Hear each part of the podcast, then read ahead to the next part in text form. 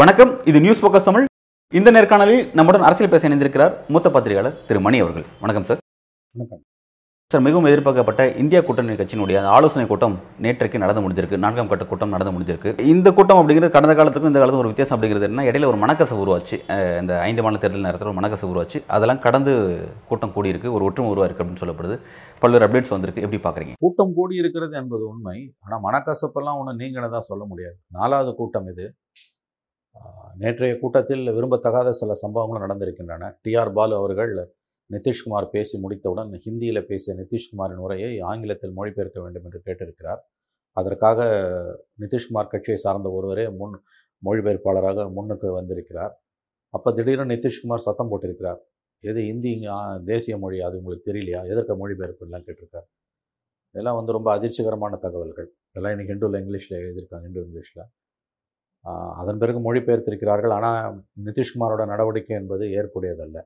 இதையே பிஜேபியிலேருந்தோ வேறு கட்சியிலேருந்தோ யாராவது செய்திருந்தால் திமுகவும் மற்ற கட்சிகளும் எந்த அளவு பொங்கி எழுந்திருப்பார்கள் நீங்கள் புரிந்து கொள்ளலாம். அதன் பிறகு கெஜ்ரிவால் ஆங்கிலத்தில் பேசியிருக்கிறார். இத்தனைக்கும் அவரும் ஒரு ஹிந்தி வெறியர் தான், ஆனால் அவரே ஆங்கிலத்தில் பேசியிருக்கிறார். ஒரு மொழி தெரியாது, எனக்கு அதை மொழிபெயர்க்க வேண்டும் என்று ஒருவர் கேட்கும் பொழுது, அதுவும் ஒரு மாநிலத்தை ஆளக்கூடிய கட்சி, இந்தியாவின் பெரிய கட்சிகளில் ஒன்று, 24 எம்பிக்கள் இருக்காங்க. டிஆர் பாலு ஒரு முன்னாள் மத்திய அமைச்சர், இந்நாளும் எம்பி. இந்த தகுதிகள் எதுவுமே இல்லாமல் ஒரு சாமானியன் கேட்டால் கூட மொழிபெயர்த்து தான் நீங்கள் ஆக வேண்டும். அப்படி இருக்கும்போது ஒரு பெரிய கட்சியின் தலைவர், மக்களவை உறுப்பினர், அவர் மொழிபெயர்ப்பு சொல்லும்பொழுது அதை ஏகடையம் செய்து சத்தம் போட்டிருக்கிறார் நிதிஷ்குமார். இதெல்லாம் ஒரு பானை சோத்துக்கு ஒரு சோறு பதம். இந்தியா கூட்டணியில் உங்களுக்கு இருக்கக்கூடிய அந்த ஒற்றுமை என்பது ரொம்ப, நீங்கள் நினைக்கிற மாதிரி ரொம்ப ஆழமான ஒற்றுமை எல்லாம் கிடையாது. நான் உண்மையை பேசுகிறேன். இதனால் பிஜேபி ஆதரிக்கிறேன், பிஜேபி தான் மறுபடியும் வரணும் நான் விரும்புகிறேன்லாம் சத்தியமாக கிடையாது. 24 எலெக்ஷனில் பிஜேபி தோற்கடிக்கப்பட்டு வீட்டுக்கு அனுப்பப்பட வேண்டும். 3வது முறையாக மோடி பிரதமராக பதவியேற்றால் அது இந்தியாவின் சாபக்கேடாகவே முடியும், எந்த மாற்று கருத்தும் இல்லை. ஆனால் இதை செய்யணும்னா, அந்த முயற்சி வெற்றி பெறணும்னா எதிர்க்கட்சிகள்கிட்ட அடிப்படையில் ஒற்றுமை இருக்கணும். கோர் இஷ்யூ ஹிந்தி இஷ்யூ, மொழி விஷயத்திலேயே ஆணவத்துடன் நிதிஷ்குமார் வட இந்தியாவை சார்ந்தவர் நடந்து கொள்கிறார் என்றால் அது எப்படி ஏற்புடையதாக இருக்க முடியும்? ஒரு புரிதலற்ற தன்மையிலேருந்து அவர் பேசுறாரு. அல்லது தன்மையெல்லாம் கிடையாதுங்க, ஆணவம் கூட கிடையாது. இன்னும் ஆழமாக போய் பார்த்தீங்கன்னா அது என்னென்னா, இதுக்கு முன்னால் 2 கூட்டங்களில் மொழிபெயர்க்கும்போது அமைதியாக இருந்த நிதிஷ்குமார் இப்போ எதுக்கு கோவப்படுறாரு? இதனால கார்கேவை பிரதமர் வேட்பாளராக மமதா பானர்ஜியும் கெஜ்ரிவாலும் முன்னிறுத்தினது நிதிஷ்குமாரோட வாய்ப்பை கெடுப்பதற்காக. வட இந்தியாவை சார்ந்த ஒருவர் பிரதம மந்திரியாக வந்தால் மோடியை வீழ்த்துவது சுலபமானதாக இருக்கும்னு ஒரு கருத்து நிலவுது. அது உண்மையோ பொய்யோ, அப்படி ஒரு கருத்து நிலவுது. கோர் ஹிந்தி பெல்ட்லேருந்து வரக்கூடிய ஒருவர் மோடிக்கு சரியான போட்டியாளராக இருப்பார் என்ற ஒரு கருத்து நிலவுகிறது. ஓகே, அதை காங்கிரஸ் காலி பண்ணுறதுக்கு கார்கே தான் கட்டியா, ஏன்னா கார்கே இருந்ததுன்னா சோனியா காந்திக்கும் ராகுல் காந்திக்கும் அது பொம்மை மாதிரி, மன்மோகன் சிங் எப்படி பொம்மை அதுதான், அந்த மாதிரி கார்கே ஒரு பொம்மை. அதை தாங்கள் செய்ய வேண்டாம் என்று மமதா பானர்ஜியை உசுப்பி விட்டு அதை கெஜ்ரிவாலை விட்டு பேச வைக்கிறாங்க. மமதாக்கு நிதிஷ்கிட்ட ஒரு போட்டி உண்டு எப்பயுமே. ஓகே, அதனால் அவர் அந்த பாயிண்ட்டை தூக்கி விடுறாரு, கார்கே விஷயத்தை. இதை இவங்க செய்ய போகிறாங்கன்னு தெரிஞ்சு நிதிஷ்குமார், அதில் திமுகவும் கார்கேக்கு ஆதரவாக இருக்குது, அதனால் அந்த கோபத்தை ஹிந்தி விஷயத்தில் அவர் காட்டுறாரு. அதனோட எதிரொலி தான் இது. என்னங்க பேச்சு அது, நிதிஷ்குமார் பேச்சு. ஹிந்தி எனக்கு நீ பேசுகிற மொழி புரியல. எல்லாரும் ஒரு முக்கியமான நோக்கத்துக்காக கூடியிருக்கோம். மொழி என்பது உன் கருத்துக்களை எடுத்து செல்லக்கூடிய ஒரு வாகனம், அவ்வளவுதான். அது தெரியறதாலேயோ தெரியாமல் இருக்கிறதாலேயோ ஒருத்தனுக்கு பெருமையோ சிறுமையோ கிடையாது. உன் மொழி எனக்கு பேசுறது எனக்கு புரியலன்னா நீ என்னை பற்றி அதிகமாக கவலை பண்ண, உனக்கு என் மேலே மரியாதை இருந்ததுன்னா நீ என்ன பேசுகிறியோ அதை எனக்கு விளக்கி சொல்கிறது உன் கடமை. என்ன சொல்லப்போனால் எனக்கு புரிஞ்ச மொழியில் நீ பேசுகிறது தான் உசிதமானது. ஒருவேளை அது முடியலன்னா நீ பேசுகிற மொழியை மொழிபெயர்க்கிறதுக்கு ஒரு வசதி இருக்குது. அந்த மொழிபெயர்ப்பாளர் எழுந்திருக்கும் போது அவரை பேச விடாமல் உட்கார வச்சு, என்ன உனக்கு ஹிந்தி தெரியலையா, தேசிய மொழி, எவ்வளவு ஆணவமான பேச்சு. இந்த நிதிஷ்குமார் போன்றவர்கள் பிரதம மந்திரியாக மாறினால் நாடு நாசமாக போகும். இந்த ஹிந்தி மொழி வெறியர்களால் இந்தியாவுக்கு, இந்திய ஒற்றுமைக்கு ஆபத்து தான் ஏற்படும். ஏன் நேற்றுக்கு அமைதியாக திமுக அதை கடந்து சென்றது? இது எவ்வளோ பெரிய இஷ்யூ இது, நான் கேட்குறேன் உங்களுக்கு. ஏன் அமைதியாக இருக்காங்க? மோடி எதிர்ப்பு என்கின்ற ஒற்றை இலக்கு எல்லா பிரச்சனையும் தீர்ந்துடாதுங்க. அது நிதிஷ்குமார் இஷ்யூவாக இருக்கலாம், பொன்முடி இஷ்யூவாக இருக்கலாம், எதுவாக வேணா இருக்கலாம். மோடி எதிர்ப்பு, பாஜக எதிர்ப்பு, RSS எதிர்ப்பு, மதவாத எதிர்ப்பு என்ற ஒற்றை இலக்குகள் இந்தியா கூட்டணியில் இருக்கக்கூடிய எல்லா பிரச்சனைகளுக்கும் சர்வரோக நிவாரணியாக அமைய முடியாது. நீங்கள் டெலிவரி பண்ணணும் நாளைக்கு. எங்கேருந்து உங்களுக்கு வரும் அந்த ஒற்றுமை? ஒருவேளை திமுக வந்து இந்த விஷயத்தை நம்ம வந்து உட்காந்து பேசி முடிவு பண்ணிக்கலாம், நம்ம போக வேண்டிய தூரம் ரொம்ப தூரம் இருக்குது, அதனால் நம்ம இந்த விஷயத்தை பேச இருக்காங்க. அது நல்லது, நான் வரவேற்கிறேன், அதில் தவறு இல்லை. இது உட்காந்து பேசினா இதை விட பெரிய இலக்குகளை நோக்கி நாம் பயணப்பட வேண்டி இருக்கிறது என்று திமுக நினைக்கிறது. அந்த கருத்து நியாயமானது நான் என்பதை நான் மனப்பூர்வமாக ஏற்றுக்கொள்கிறேன். ஆனால் இந்த டெண்டன்சி, இந்த அணுகுமுறை, இந்தியாவின் மூத்த தலைவர்களில் ஒருவர், மாநில முதலமைச்சர், இந்தியா கூட்டணியோட முக்கியமான கட்சிகளில் ஒன்று, முதல் இந்தியா கூட்டணியை இந்தியா என்ற பெயர் வருவதற்கு முன்னால் அவருடைய மாநிலத்தில் தான் நடந்தது.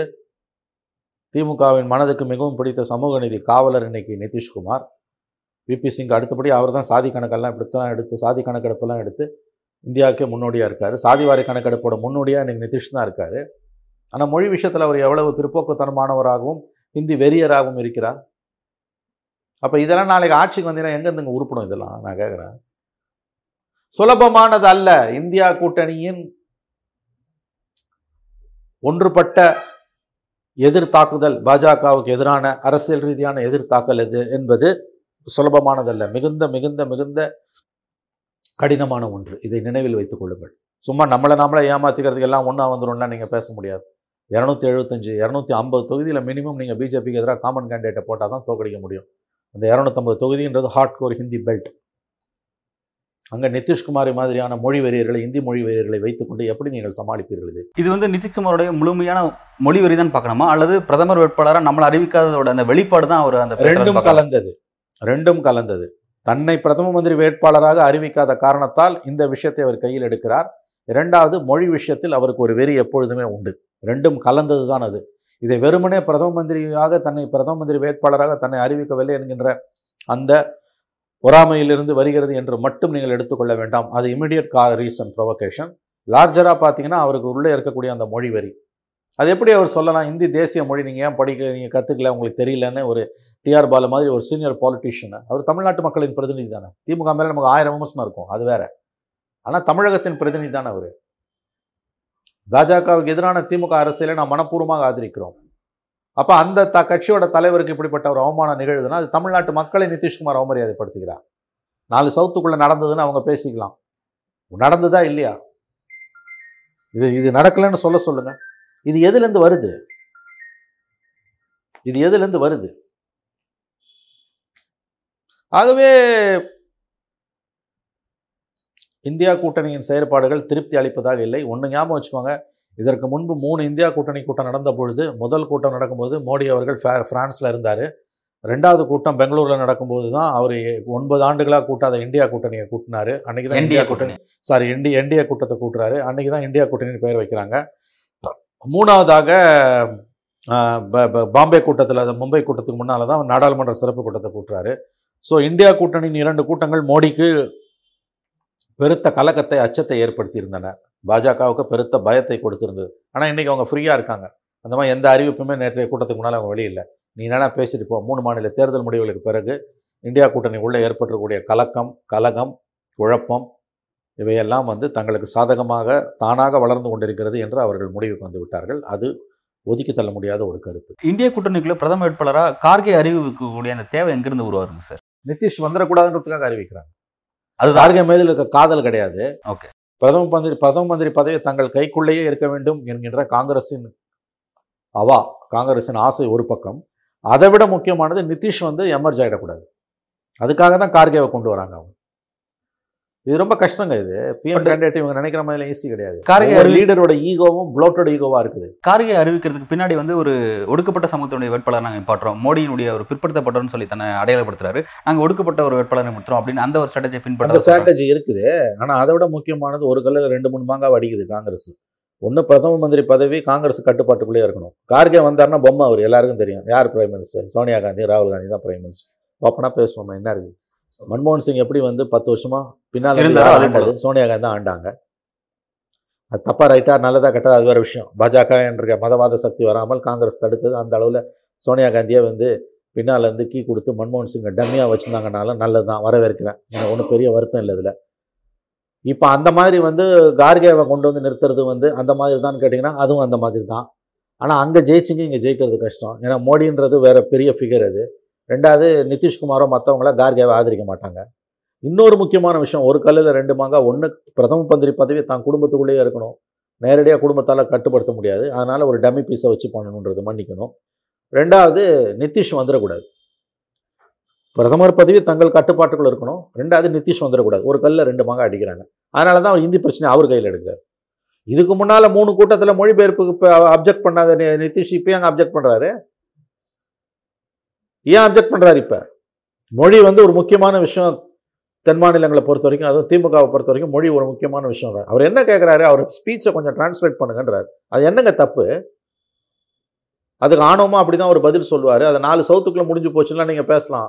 இதுதான் நிதிஷோட புத்தினா உருப்பிடுமா அந்த இந்தியா கூட்டணி? இது எப்படி வழங்கும்? அது இதெல்லாம் நீங்கள் ஜெயிக்கிறதுக்கு முன்னாடி ஜெயிச்சா என்ன கந்தரகோலம் இருக்கும்? இப்போ ஏற்கனவே பாஜக இந்த இந்தியா கூட்டணி விமர்சனம் அப்படிங்கிறது, இவங்கெல்லாம் ஒரு முரண்பாடினுடைய ஒரு ஒட்டுமொத்த தொகுப்பாக இருக்காங்க. இவங்களுக்கு அந்த பிரதம வேட்பாளர் யார் அப்படிங்களே அது உடஞ்சு போயிடும், தாங்காது அப்படின்னு சொல்கிறாங்க. இப்போ அதை வலுப்படுத்தக்கூடிய வகையில் இந்த பிரச்சனைகள் இருக்குதா? நம்ம இது எப்படி பார்க்க வேண்டியது இருக்குது? அப்படி தான் நான் பார்க்குறேன். அதை பிஜேபி சொல்லுதுன்னா அவனுக்கு உள்நோக்கம் இருக்குது. அவர்கள் இந்தியாவை சூறையாடி கொண்டிருக்கிறார்கள். மதவெறி நாடாக இந்தியாவை மாற்றி கொண்டிருக்கிறார்கள். இந்துத்துவா மூலம் இந்தியாவை அவர்கள் கொள்ளையடிக்கிறார்கள். ராமர் கோயிலெலாம் திறந்த பிறகு இது ஹிந்து ராஷ்டிராவாகவே டிக்ளேர் பண்ணக்கூடிய வாய்ப்புகள்லாம் கூட இருக்குது. தங்களுடைய மதவாத அஜெண்டாவை ஃபுல்ஃபில் பண்ணுறதுக்கு பிஜேபி அதை பேசுதுன்றது உண்மை. ஆனால் அவன் பேசுகிறதுல அதனுடைய உண்மையை ஒதுக்கி தள்ள முடியாது. இது முரண்பாடுகளின் மொத்த வடிவங்க இந்தியா கூட்டணி என்பது. முதல்ல என்ன சொன்னாங்க? நம்ம அக்டோபருக்குள்ளே ஃபைனலைஸ் பண்ணணுன்னாங்க. அப்புறம் டிசம்பருக்குள்ளே கூட்டணியை ஃபைனலைஸ் பண்ணணுன்னாங்க. இப்போ என்ன சொல்கிறாங்க? ஜனவரி 30 முதல்ல இப்போ ரேலி இந்தியா முழுதும், 2வது வாரத்துக்குள்ளே அந்த கூட்டணி தொகுதி பங்கீடு எப்படி பண்ணுவாங்க இவங்க? அப்படி சொல்கிறாங்க இவங்க. ஓகே, அது 250 தொகுதியில் காமன் கேண்டிடேட்டை போட்டால் தாங்க பிஜேபி வீழ்த்துறதை பற்றி கவலையப்பட முடியும். அந்த 250 தொகுதின்றது ஹார்ட்கோர் ஹிந்தி பெல்ட். அது வெற்றியை கொடுக்காது, அதுக்கான நெருக்கடியை கொடுக்கும். அது கூட சரியான வார்த்தை. 300 சீட் இருக்க பிஜேபியை 200 அல்லது 220 அல்லது 290ல் கொண்டு போய் புஷ் பண்ணும். அது பண்ணாலே பெரிய வெற்றி. இதில் இவர்கள் நேற்றைக்கு நடந்த இந்த விஷயங்கள் எல்லாம் பிரதமர் வேட்பாளரை பற்றி இவங்க அறிவிக்கிறாங்க. மமதாவும் கெஜ்ரிவாலும் அவர் எனக்கு ஒன்றும் தெரியாதுன்றாரு. கார்கே முதல்ல ஜெயிக்கட்டும் பார்க்கலான்றாரு. நேரடியாக எதிர்க்க முடியாத நிதிஷ் திமுக மேலே பாய்கிறார். பாரத்னு பேசுகிறார் அவர் நிதிஷ். ஆகவே நிதிஷ்குமார் உள்ளுக்குள்ளே அவரை பிரதம மந்திரி வேட்பாளராக அறிவிக்கலைன்னா அவர் இந்தியா கூட்டணிக்கு நிரம்ப குடைச்சல்களை கொடுப்பார். ஏன் வேட்டு கூட வைப்பார். இந்தியா கூட்டணிக்கு ஒரு வேட்டு வைப்பார். சார், ஏற்கனவே இந்த கூட்டணியை உருவாகும் போதே பிரதம வேட்பாளர் யார் அப்படிங்கிற விஷயத்தை ஃபர்ஸ்டே சொன்னாங்க. நாங்கள் வெற்றி பெற்றது பிறகுதான் ஜனநாயகபூர்வமாக வெற்றி பெற்றவர்கள்லாம் சேர்ந்து அதை முடிவு பண்ணுவோம் அப்படின்ற கருத்தை தெரிவிச்சிருந்தாங்க. இப்போ அதை கடந்தான் எல்லாம் நகர்ந்து போயிட்டு இருக்குங்கிறத நம்ம பார்க்குறோம். திரும்ப மறுபடியும் அதே பிரச்சனைக்கு ஃபர்ஸ்ட் ஆரம்பித்த அந்த பிரச்சனைக்கு நின்றுச்சு அந்த விஷயங்கள். இப்படி பார்க்க வேண்டியது இருக்குது. ஆமாங்க, அது ஒரு சிக்கல் தாங்க. நீங்கள் நம்ம ஏற்கனவே பிரசாந்த் கிஷோரோட வீடியோவை லாஸ்ட் வீக் பார்த்துருந்தோம். நீங்கள் 4 விஷயத்தில் பிஜேபி வலுவாக இருக்குது. 1, ஹிந்துத்வா. 2வது, அதிதீவிர தேசியவாதம். 3வது, மக்கள் நலத்திட்டங்கள். 4வது, அமைப்பு ரீதியாக பாஜக இருக்கக்கூடிய பலம் மற்றும் பணம். இந்த 4ல் 3வது இருந்தால் தான் நீ பிஜேபியை வீழ்த்த முடியும். அது வெறும் அமித்ஷா மோடி கிடையாதுன்னு ரொம்ப தெளிவாக சொல்லியிருக்காரு பிரசாந்த் கிஷோர். உண்மை, அது எல்லாருக்குமே தெரியும். ஹிந்துத்வா என்பது வட இந்தியா முழுவதும் ஒரு 250-300 தொகுதிகளை அனலாக வீசிக்கிட்டு இருக்குது. அதுதான் அடுத்த மாதம் கரெக்டாக இன்னும் ஒரு மாதம் ஜனவரி 22 கோயிலை திறந்தாங்கன்னா அந்த ஹிஸ்டீரியா, தேசபக்தி, இந்து மதவெறி என்கின்ற அந்த ஹிஸ்டீரியா கொழுந்து விட்டு எரிய போகுது. இதுக்கான ஆல்டர்னேட்டிவ் பாலிடிக்ஸ் என்ன?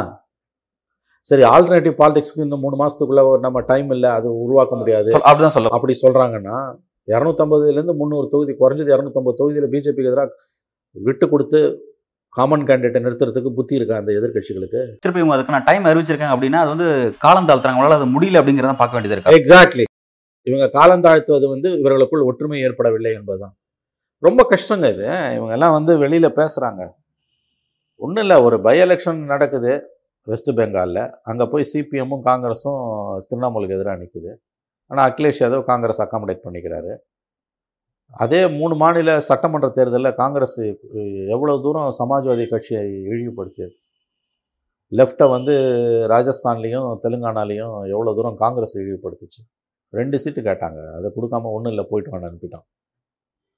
அந்த காரியத்தை செஞ்ச அசோக் கெஹ்லோட்டையும் பூபேஷ் பகலையும், குறிப்பாக அசோக் கெஹ்லோட்டை கூட்டணி கட்சிகளுக்குள்ளே தொகுதி பங்கீட்டில் பேசுகிற குழுவில் போட்டிருக்காங்க.